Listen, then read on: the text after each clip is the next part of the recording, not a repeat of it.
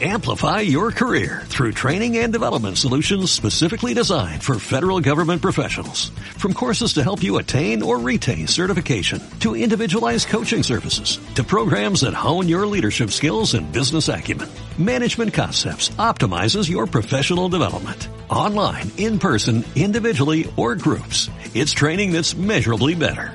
Learn more at managementconcepts.com. That's managementconcepts.com.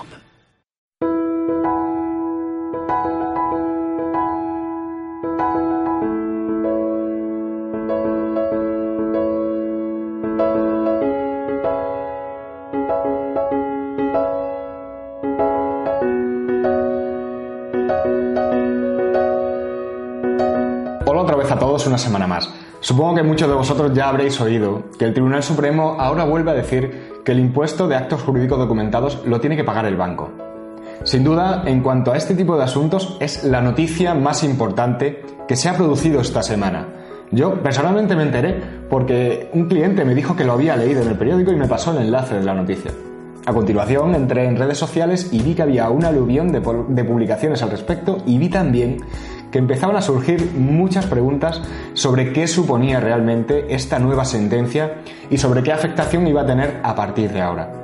Por eso, en cuanto tuve oportunidad y encontré la sentencia íntegra, me puse manos a la obra con ella para analizarla y tratar de explicaros realmente qué dice y cómo puede afectarnos a todos. Hoy voy a hacer lo primero, intentar explicar realmente qué dice esta sentencia y qué es lo que ha cambiado ahora. Así que quédate conmigo y te hablo sobre esta nueva sentencia.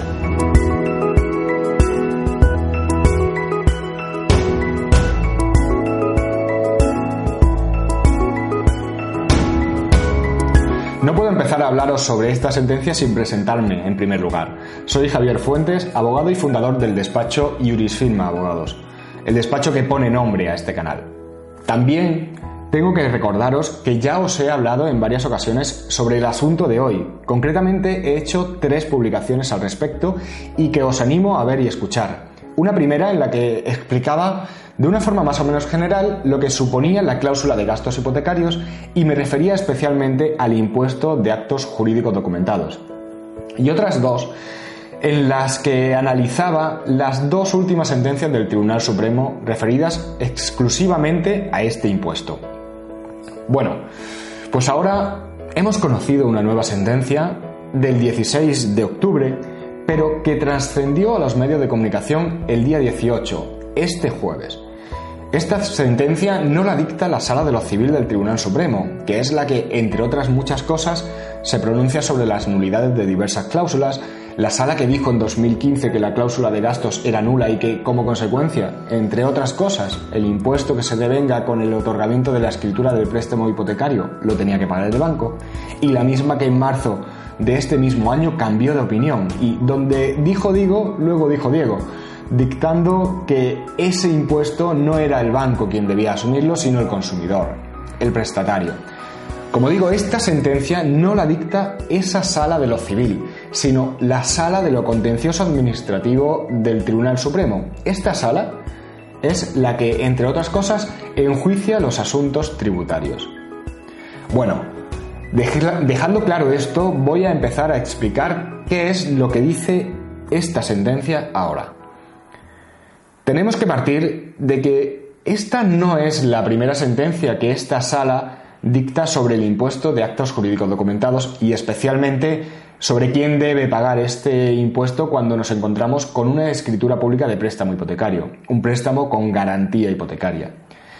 Hasta ahora eran muchas las sentencias que se habían dictado sobre este tema y en todas ellas se llegaba siempre a la misma conclusión, que el obligado a pagar este impuesto en este tipo de escrituras en este tipo de negocios jurídicos era el prestatario, quien recibe el préstamo.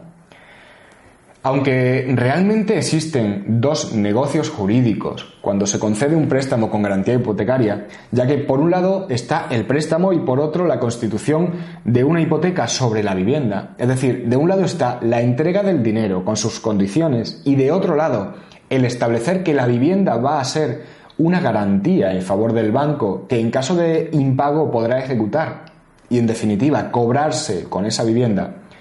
A efectos tributarios del impuesto se va a tomar todo como un único negocio, como si fuera una unidad.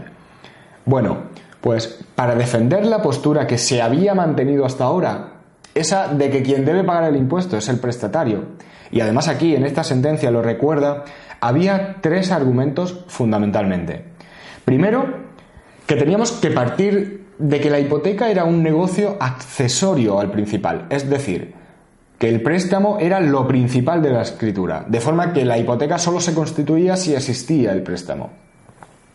El segundo argumento, que existe un artículo en la ley del impuesto que dice que en relación con la constitución de una hipoteca se iba a tributar solo por el concepto de préstamo.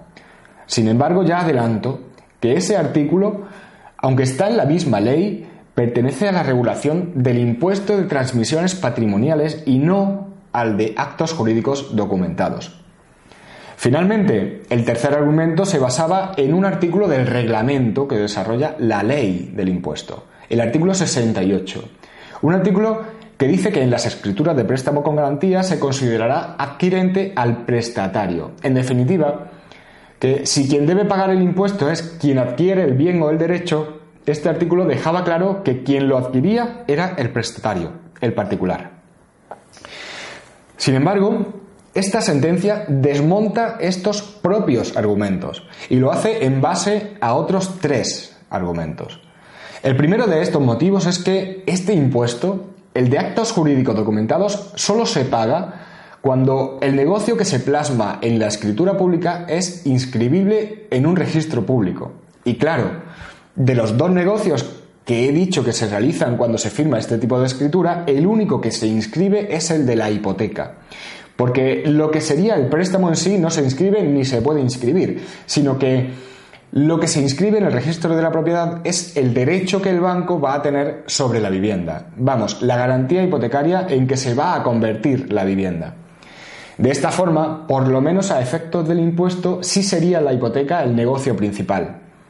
El segundo motivo que ahora le sirve al Tribunal Supremo para defender que es el banco quien debe pagar el impuesto, radica en la forma en que se calcula el impuesto, en la base imponible que sirve para determinar cuánto se tendrá que pagar. Y es que la cuota que se, que se debe pagar por, eh, por este impuesto es un porcentaje no calculado sobre la cantidad del préstamo, sino sobre el importe que cubre la hipoteca que tengo que recordar que cubre, además de la cantidad prestada por el banco, gastos, intereses, etc. De esta forma, también queda claro que para el impuesto lo importante es la hipoteca y no el préstamo. Finalmente, el último argumento que motiva este cambio de opinión está en otro artículo de la ley que regula el impuesto, el artículo 29. Sobre esto, en esta última grabación que publiqué ya decía que existía una total contradicción entre dos artículos, fundamentalmente. Uno el artículo 29 de la ley y otro el artículo 68 del reglamento que desarrolla esta ley. Y que para mí este segundo artículo era ilegal. El primero, el artículo 29, deja claro que el que debe hacer frente al pago del impuesto es quien adquiere el bien o derecho, o en su defecto aquel en favor del cual se expida la escritura notarial. Sin embargo, ese otro artículo, el del reglamento, añade que en los casos de escritura de préstamo hipotecario se considerará que quien adquiere el bien o derecho es el prestatario. Sin embargo, ahora el Tribunal Supremo, al interpretar ese artículo 29 de la ley, recalca que a quien verdaderamente le interesa que se inscriba la hipoteca, que al fin y al cabo es lo que motiva que se pague este impuesto, es al banco, porque sólo así podrá tener la vivienda como garantía en caso de que el deudor no pague las cuotas. Por tanto, ahora lo que entiende es que es ilegal ese artículo 68, porque al estar incluido en un reglamento no puede contradecir una norma superior, que en este caso es la ley. Por eso, esta sentencia declara ilegal este otro artículo. Por tanto, con esta sentencia, salvo que pasado mañana vuelvan a cambiar de opinión, cosa que ya no me extrañaría nada que pudiera llegar a pasar, lo que queda claro es que el obligado a pagar este impuesto de actos jurídicos documentados es el banco y no el prestatario y no el particular.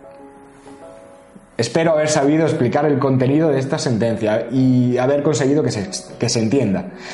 Para no alargarme en exceso, voy a acabar aquí esta primera grabación sobre esta sentencia, pero desde ya os emplazo a la siguiente que publicaré en la que voy a ahondar aún más en lo que va a suponer para todos esta nueva resolución. Espero que os haya servido esta grabación y haya podido aclarar algo más el exceso de información que se está publicando en estos días. Quisiera invitaros tanto a dejar un comentario como a suscribiros al canal en la plataforma que más usáis, YouTube, iTunes o iVoox.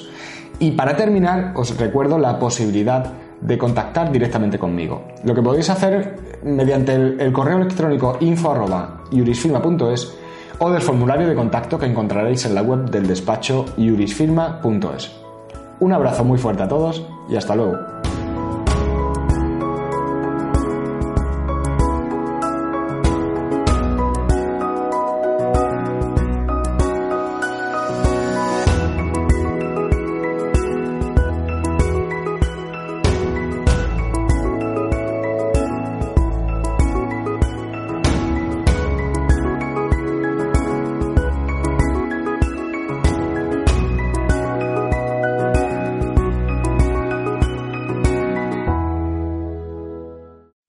Amplify your career through training and development solutions specifically designed for federal government professionals.